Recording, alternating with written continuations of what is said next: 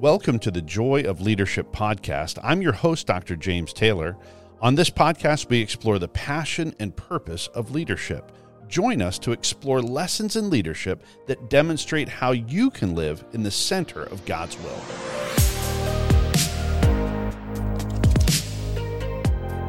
Okay, it is my privilege to have Dr. Aaron Howard on the show today.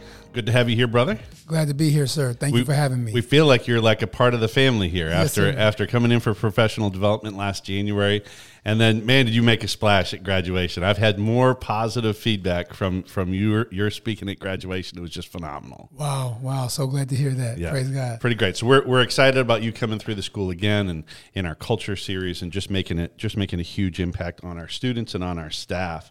Um, I would love to to just let the audience will kind of sometimes I go purely chronological. I'm going to kind of skip around just a little bit today. Uh, I'd love for you to just kind of explain to the audience a little bit about your current ministry and uh, and what you're doing. You're serving at Lipscomb University. You've got a teaching load there. You're doing some massive work with a choir, uh, where you've even gone viral several times. Yes, so, uh, so ch- chat a little bit about this. Tell us a little bit about what God's doing there. Yes, I'm professor of, so my title is Professor of Ethics and Reconciliation at Lipscomb University, but I have a dual appointment in the College of Bible and Ministry and in the College of Entertainment and Arts. So in the College of Entertainment and Arts, I teach um, multicultural worship, but I also um, direct and lead the gospel choir. And then in the College of Bible and Ministry, I teach classes in graduate ethics and then undergraduate ethics. I teach classes in Christian ethics because my PhD is in ethics and society from Vanderbilt. And so since I've been there, um, God has just been showing up in amazing ways. Um, at Lipscomb, we have kids there that, are, I mean, you have college kids that are always, you know, you, you have college kids that are into whatever they're into.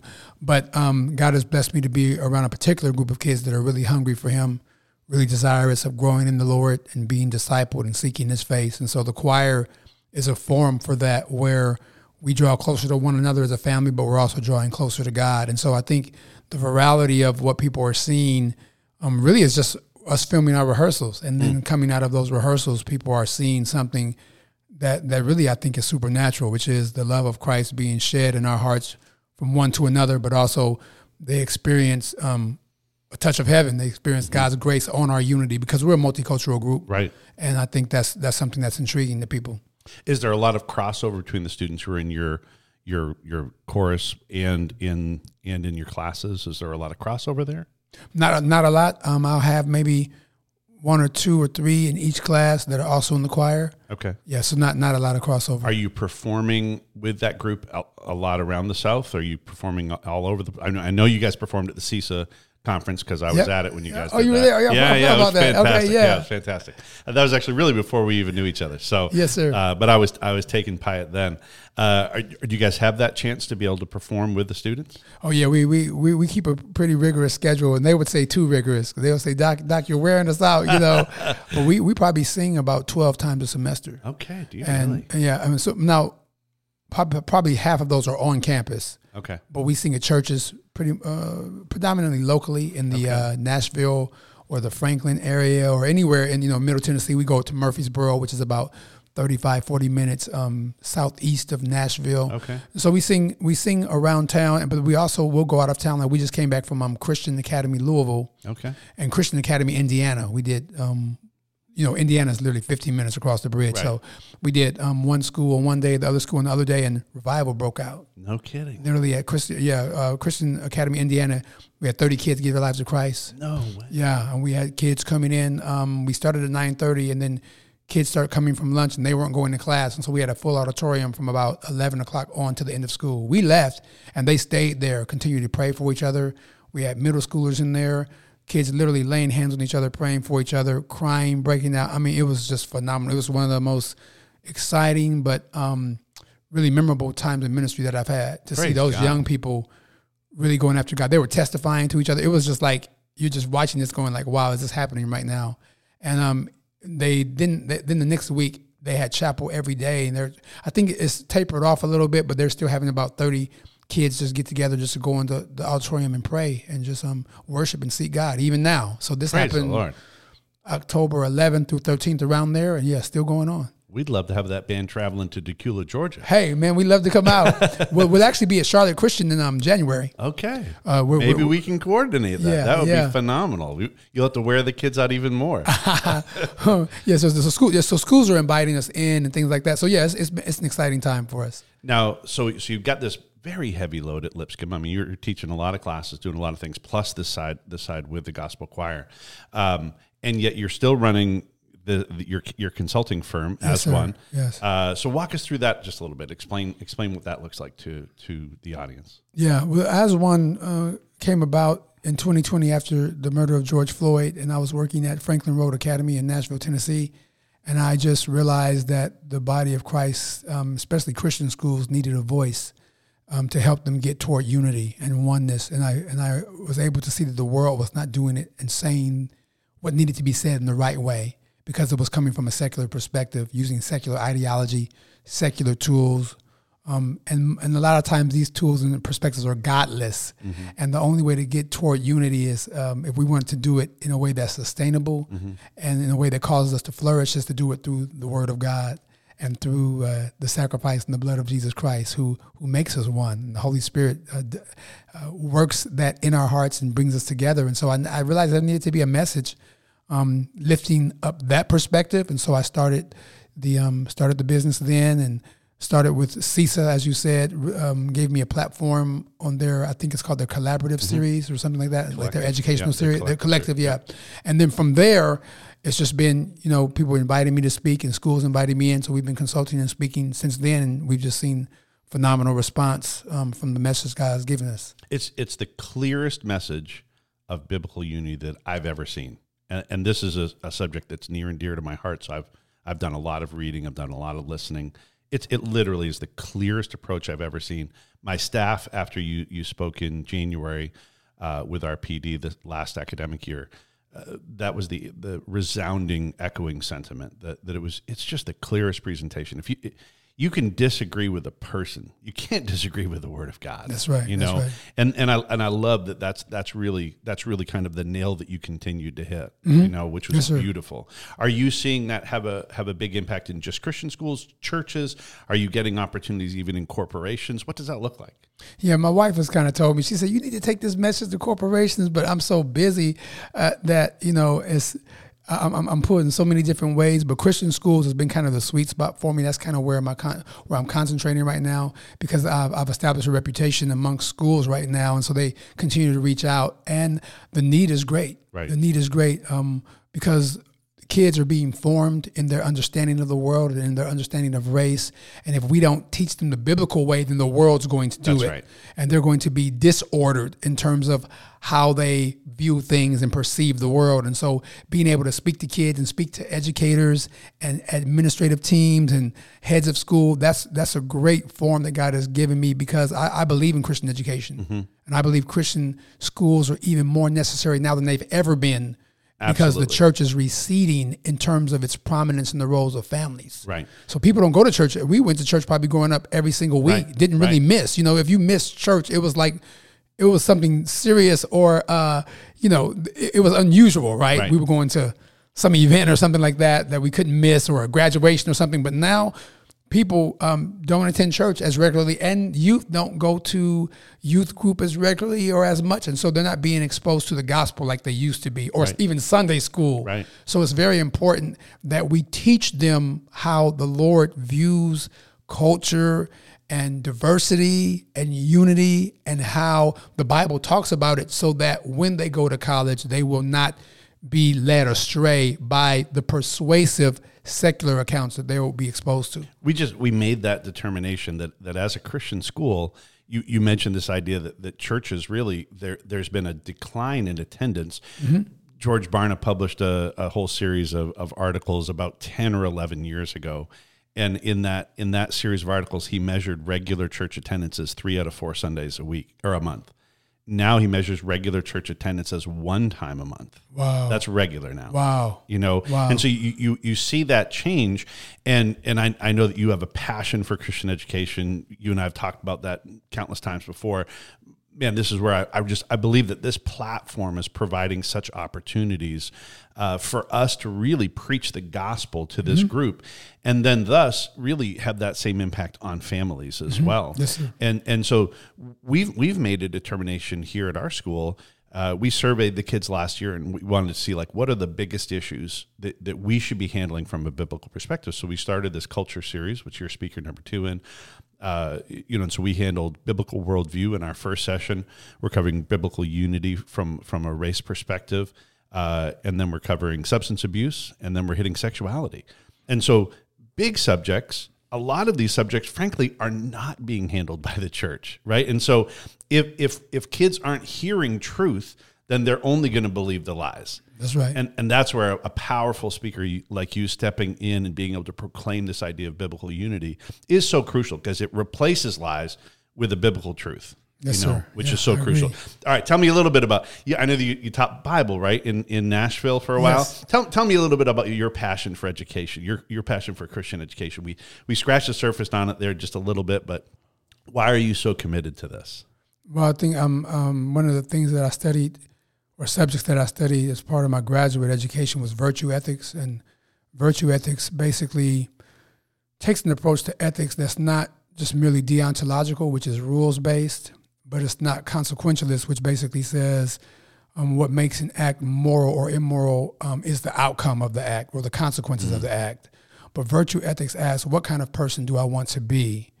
And what would a virtuous person do in this or that circumstance. It's kind of remember if you remember the what would Jesus do bracelets. Right, right. That's kind of like a virtue ethics approach to when you ask that question, you're thinking like a virtue ethicist. What would an exemplar of virtue do in this in this or that case? But virtue ethicists have talked about um, virtue is really habit. Thomas Aquinas talked about that.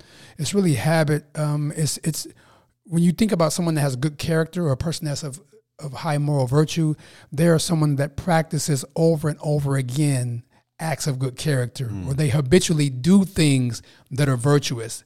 And so when we're thinking about how to form children or how to form families and people into virtue, we're asking how do we help them gain the habits that when they're put into certain circumstances, they will choose what the Lord would want them to choose. They will be what Galatians 5 talks about they will bear the fruit of the Spirit.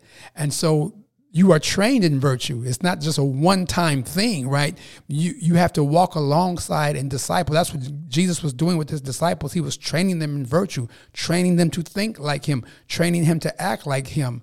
And so that's what Christian schools do because we are um, because we have kids for eight hours a day we are exposed to them and they're exposed to us in a sustained, consistent, and regular type of way where we can imprint on them the virtues and the understanding of Christian character that we want them to emulate.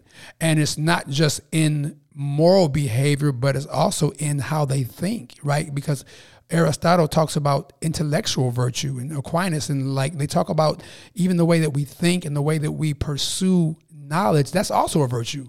And so we have to even do that in the right way, right? In a way that honors God. And so Christian schools do all of that. We teach them how to behave with each other, but we also teach them how to acquire knowledge and, you know, don't cheat when you when you study and make sure that you're diligent, make sure that you are um, you know, using all of the gifts God is giving you um, for your intellect and you're and you're giving your intellect back to him right? Mm-hmm. that's a part of being virtuous as well. Is i don't become prideful in it but i even use my intellect as something as a gift that god has given me that in turn is going to go back to him and glorify him. So just the idea that christian schools cover all those bases in terms of how we form kids and what you'll also see schools doing is they'll have a portrait of a graduate. Mm-hmm. that's like a virtue ethics approach to saying at the end of the day what kind of student that's right. do we want to leave this school? Um, just that idea man that, that gets me excited. That mm-hmm. gets me excited because that's i think is where the, that is where the success lies. It doesn't lie in the one-off just kind of often the one-off conversations or even the one-off sermons as powerful as they are in terms of drawing people to Christ. But after people are drawn to Christ, they have to know how to walk like Jesus. That's and, right. And that's where I think schools uh, were leading the way. And and just from a sheer numeric perspective, we have them for eight hours a day. If they're playing sports 10 hours a day, maybe exactly. even 11 hours a day. And just from a sheer numbers perspective, we have that ability to really speak truth into the kids' lives yeah. uh, in, in, in such a tangible way. And I All forgot right. about sports too. I forgot about even on the field, we're teaching them what it means to even play sports in a way mm-hmm, mm-hmm. and to honor your opponent, um, not to demean your opponent, not to, um, you know, do those things in terms of how, how do you sound? What are you saying on the field? I mean, all of those things are involved in even good sportsmanship, mm-hmm. you know? So we're covering all the bases of life um, right here in the Christian school so that when they leave here, they should be able to go into life, whether that's marriage, um, parenting, um, the workforce, or athletics, or business, government, wherever they go, they should already have, based upon what we do, they should have been exposed to the habits and the ways of developing good Christian character. You know, one of the one of the ways I saw this story being lived out just recently. So we're we're just finishing uh, our first round of athletics, and uh, one of the teams that we were working through, our volleyball team, went went to the final games and wow. final four. You know, just a phenomenal group. Congratulations! super talented. You know, but each and every so so in our division we play we play private Christian schools, we play private schools, and we play public schools. You know, and so we play a little bit of everybody.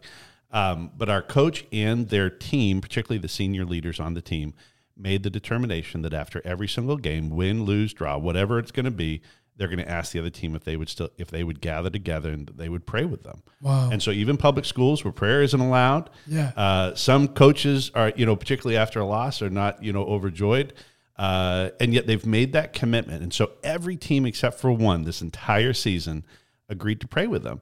And I will tell you, that's what really sticks in your mind yeah. when you're watching these two teams who have been fighting like wild uh, for the W but boy, when they come together at the end and they're lifting up the Lord, and we're and we're listening to the coach, but we're listening to some of the kids praying.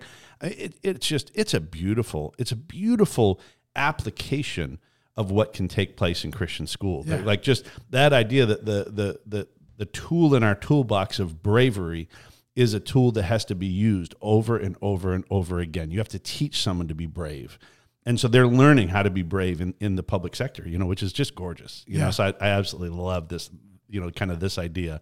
Um, all right, so one of the big themes that we talk about on the show is the idea of calling, right? So we move past this idea of merely having vocational excellence, but we get to the point where where literally the Lord has a call upon our lives, mm-hmm. and so that we are faithful ministers of Jesus Christ. We're just you know kind of disguised as a professor and as a head of school.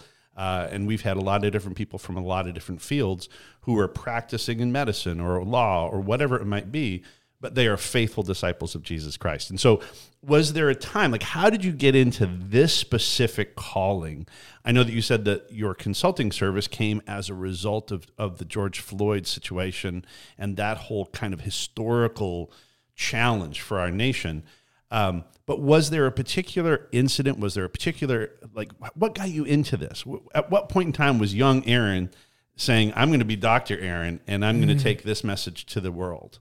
Yeah, I'm not sure. I've always admired Martin Luther King mm-hmm. and felt like I wanted to do something similar as what he did. Obviously, not going down necessarily the same road of suffering that he had to travel and traverse, but I've always admired his call toward unity and love. I remember even after the, the riots of the LA riots of 1992 when I was graduating from high school, and I was really angry at the time and I often share this in, in, probably in the talk that I'll give to the kids about how the Lord really spoke to me when um, Rodney King was beat by you know the white cops, but then Reginald, Reginald Denny was beat by black people in L.A. for no mm-hmm. reason. He was an innocent guy just driving through an intersection right. that was pulled from his car and brutally beaten on camera. And in that moment, I felt like the Lord uh, showed me that you know, Aaron, you're the world has you fixated on who's wrong and who's right based upon skin color, but we're all wrong mm. um, when it comes to our hearts and the sinfulness of our hearts. And race racism is simply a particularized expression of hatred, right? But right. Uh, we all got that hatred in us because, in turn, when I saw these black guys uh, beat up Reginald Denny for no reason, it was like, wow, I can't just be mad. At the time, you know, I'm thinking, well, white people are the problem. It's like, wait a minute, no, white people are not the problem. Um, sin is the sin problem. Sin is the problem. And, I, right. and, saw, and, we saw that, you know, live on television. In, in, in both cases, we saw those those beatings live. And so I think during that time, I remember graduating high school and walking around in my yearbook and putting, you know, unity, uh, a big in big capital letters on people's yearbooks saying, you know, because my high school was super racially diverse. It was Persians, it was black people, it was white people, it was um, uh, Asians, Hispanics. Everybody was there. but yet we were divided because we all segregated into our own groups during right. lunchtime and recess and so forth.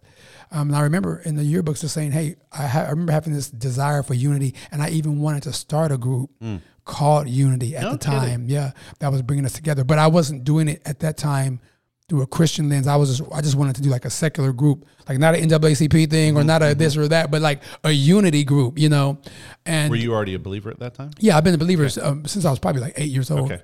But I just didn't have the conceptual terminology uh, biblically that I have now mm-hmm. to understand that, and I was at a public school at the time too, so that that would account for it. Like I was around people that were Muslims and Jews and everything. So um, to be explicitly Christian probably wouldn't have worked. But I had this desire for that even back then. That's awesome. But um, fast forward, you know, went through school and did all that. But when I was taking the job at Franklin Road Academy as a diversity director, I remember talking to God and I said, God, if you want me to take this role, you have to show me that diversity and unity are central to the gospel. Mm-hmm because I don't want to go in here making an idol. You know how people can just Absolutely. make an idol out of things Absolutely. and it just become this bell they're ringing and you're like, I don't hear Jesus in that, but there's a thin veneer of Jesus on top of the mm-hmm. idol that people create, you know, mm-hmm. and they try to make it seem like it's Christian, right. but it's really not.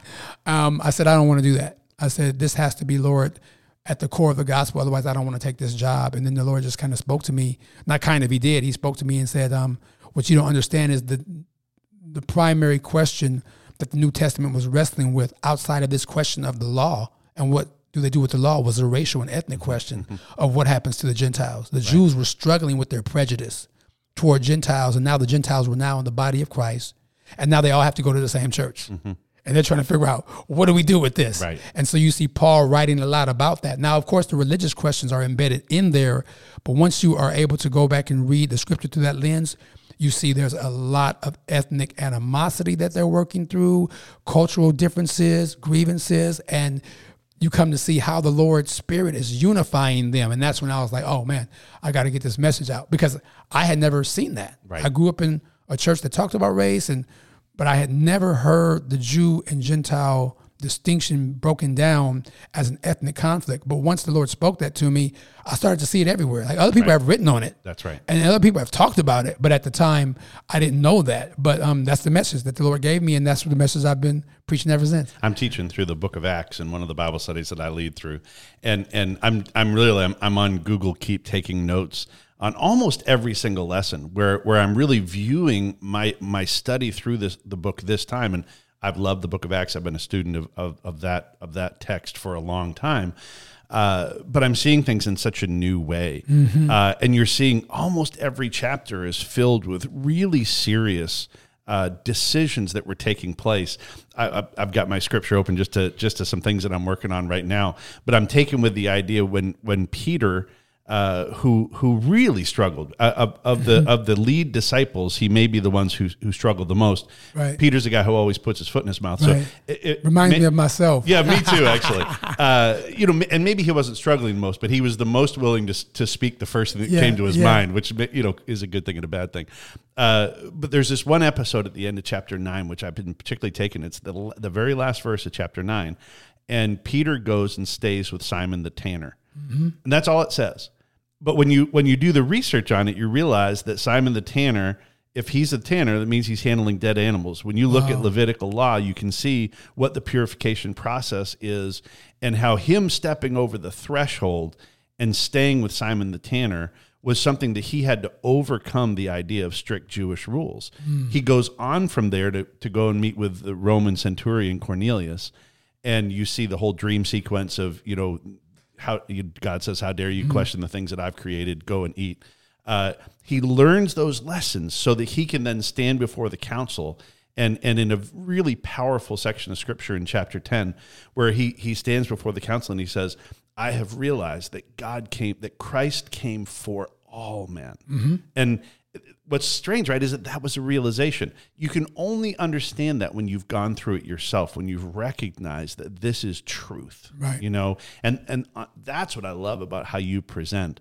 Uh, that you're presenting the Bible as it applies to this truth, yes. and it's gorgeous. You know. Yeah, um, and now, did you get that encouragement from your family as well growing up? Um, the encouragement to to pursue unity. Yeah. Yeah, well, my dad, my dad had friends. He had, a, I remember he had a, a, white English friend when he was working for the Los Angeles Times as a graphic designer.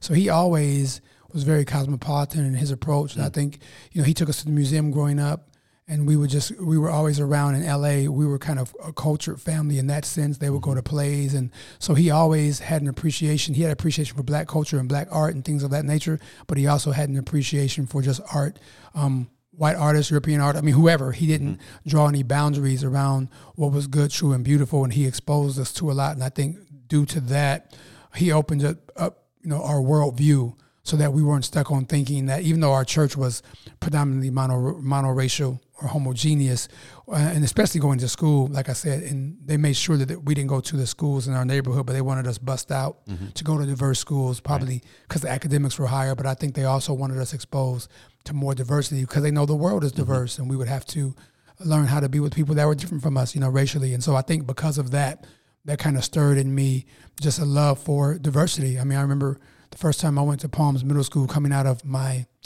I guess it was my public school, my elementary school, and I'm just like, wow, this is beautiful to just see Asians, Hispanics, white white people, his, I mean everybody, black people all together. You know, it just it spoke of God's magnanimity and God's creativity, mm. His power, His omnipotence. Um, how God is a creative God. You know, right. even in God, there's diversity with God the Father, God the Son, God the Holy Spirit. And so to limit God to any one ethnicity or race, it, it, it almost, you're trying to put God in a box, you know. That's right and God has made ethnicities and languages all over the world, and so it just always points me back to Him. So that was since I've been a child, I've loved diversity in all its forms. So speak- except for the sinful kind, you know what I mean? Yes, right. Absolutely. Uh, you know the sexual stuff. I don't. Right. I don't uh, endorse that. So right. I, I, just, I, have to give that caveat. You, you right. have to now. Right. Right. Yeah. Yes, sir. How are you translating these same lessons you have two two children. Yes, sir. Uh, beautiful bride of 25 years. Yes, so you guys yeah. have you guys already checked off 25 no, years? No, You're coming February, up on 25. February. All right, coming up real okay, yeah. good, good. So Mimi, what you know, bride of 25 years and then two kids. How are you translating those messages to your kids too? Like what, what's the intentionality? What does that look like just for the parents listening uh, so that they can kind of catch some lessons from that as well? Yeah, well, my kids now are, are, grown, so they're out of the house. But when they were, um, when my son is in California, um, serving as like an airline executive, kind of kind of like a char- charter airline broker broker, but he's coming back home actually. So there you go. And he wants to own his own airline. Right, he does. He wants yes, to own his own airline. Yeah, I do love that. Um, but then my daughter is graduating from Vanderbilt this year. But I, I think we put them in when we came to Nashville. We put my son in Montgomery Bell uh, Academy, which was uh, uh, one of the top high schools in Nashville, but also champions diversity. And I think he was, uh, his best friends now are white, mm-hmm. most of his best friends, because he was just in an environment where he just hung out with everybody, right? Mm-hmm. And so he doesn't really allow race to be the predominant factor in how he makes informed relationships, right? Because of the kind of education that he had. And he went on to Auburn. And daughter, my my daughter had the same experience. She went to Saint Cecilia, a Catholic school, and there she was in the minority, but she was. It was all about what they were teaching. They were teaching virtue. They were teaching um, how to raise these young women up to follow Jesus and to, you know, do the right thing and think in a way that would honor God. But in that, that community was was diverse and she was exposed to so many different personalities, so many people of different socioeconomic backgrounds and ethnic backgrounds that even now she's continuing those friendships. So she still has friendships, close friendships with the people she went to school with, right? right? And so she has friends with black girls, white girls, Asian. I mean, she's got friends with she's friends with everybody. So I think it's intentionally putting them in environments. Then we went to a church that was uh, we intentionally put them in churches that were diverse as well. When I say diverse, I mean it may have been eighty percent white, but they had significant, sure. you know. Right. Uh, they were in a youth group where they were exposed to diversity. So I think it's just being intentional about putting your children in um, environments where they're exposed to diversity, and then just having the conversations, obviously, you know, around the dinner table about things that are going on in current events, and making sure that when things happen, that we're not viewing, we're not creating opponents, and we're not valorizing one side versus another in terms of race. That we are not seeing the world as this person is good, these people are bad because of their racial backgrounds, but that we're continuing to put a gospel lens mm-hmm. and see through a gospel lens regarding everything that's happening in the world. And so that's what we try to do in the how. Just underscoring those lessons with with a truth that can't be shaken and a truth that can't be questioned because it's God's it's God's word. You know. Yeah. Um, all right. So what is next for you? Do you have any big plans? Uh, I keep waiting for some books to to, to be published. I know, right? I've, I've so enjoyed. Like, I love the fact that you were so bold that you you know you did you did your series, but then you even put them on YouTube, which I thought was dynamite. Right? It was so courageous of you to do that.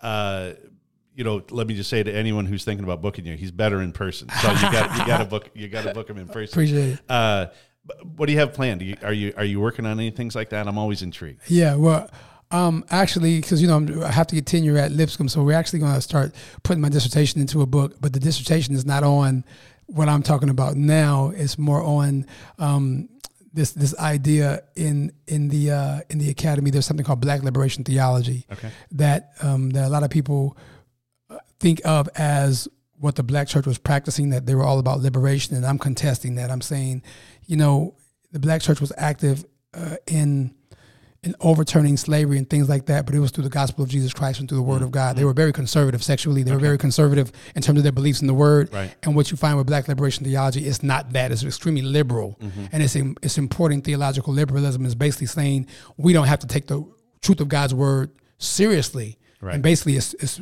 making the world out into oppressors and oppressed and you know and i'm not a victim i don't go around saying i'm oppressed you know god has freed me and so if i who he whom the son says free is free indeed right but right. but i'm doing so I'm, I'm turning my dissertation into a book because academically you got to publish so i'm doing that but then um yeah this the series that I've been talking about in Christian schools across the nation, you know, I've gone from California all the way to New York and everywhere in between. Not everywhere, but you know what I mean. I'm saying that just metaphorically. But um, the book I want to publish is, you know, the Christian Guide to Diversity, Unity, and Belonging. So I need to get on that. But I, I just became worship pastor of my church. So I'm. Did I'm, you really? Yeah. So I'm Like you needed any more right. You know what I mean? That's what I'm saying. So so I got to find the time to just be dedicated to the writing because there's so much going on that um, I just had to focus. But yeah, we're going to turn that into a book, and I believe it's going to bless the body of Christ because it will be one of the very few books that give you the theoretical and theological foundation for this work, but also take you to what it looks like in practice. That's what people aren't doing in the Christian That's right. in the Christian sphere. so what people are left with is DEI edu- uh, training, which doesn't work. I mean, Right. we've seen the data, and the data is out, and it does not work. You know, because it's not. It's you can't develop unity when there is nothing to develop unity around. You can't just develop unity around right. the idea of tolerance. That's I right. mean, There has Tolerance. to be a truth that's fixed. Yeah, because you're, you're tolerating everything. It's like okay, so now now that we tolerate everything, now what? Um, then everybody runs into their affinity groups, and they're they're really just separate. You know what I mean? And so that's not true unity. Mm-hmm. That's right. Um, so I so I need to get the book done. And but yeah, thank you for encouraging me. So hopefully, if we have this conversation next year, That's uh, right. the draft will be done. I'll be if one of the first published. ones on your pre-purchase list. Let's go. Let's Yeah, do it. Yeah, Love it. Aaron, listen, it's been such a privilege. Hey, you, you've just in your few times that you've been here on our campus, you've made a huge impact on our staff, on our students. Appreciate it. Really, by placing this subject right at the forefront, it's something that we discuss a lot as a group here. Uh, it's something that's near and dear to my heart as well. And uh, so I'm, man, I'm just thrilled to have you here, and thank you so much for being on the show today. you know, appreciate you, Dr. Taylor. Thank you for having me, and thank you for you know foregrounding this. Thank you. A lot of schools are not having this conversation. Yeah. Yeah, you, you probably know that, or maybe you don't know that, but many schools are trying to avoid the conversation, and we don't we don't become more unified in Jesus by not talking about the things that that are on His heart, and this is on His heart. That's John seventeen says, um, you know, He's given us His glory to be one, even as He and the Father are one. That's right. So we've we've got to work to make this happen. So I appreciate you. Thank you so for much. valuing this. Yep. Thank you, brother. Thank you. We hope you enjoyed this episode of the Joy of Leadership podcast. Living in the center of God's will is a rare blessing in today's day and age. Help us share this vital story of passionate leadership. If you would like to comment on the show, or if you know someone who would be a perfect guest, contact us at thejoyofleadership at gmail.com. If you like the show and don't want to miss a single episode, make sure you subscribe on your favorite podcast platform.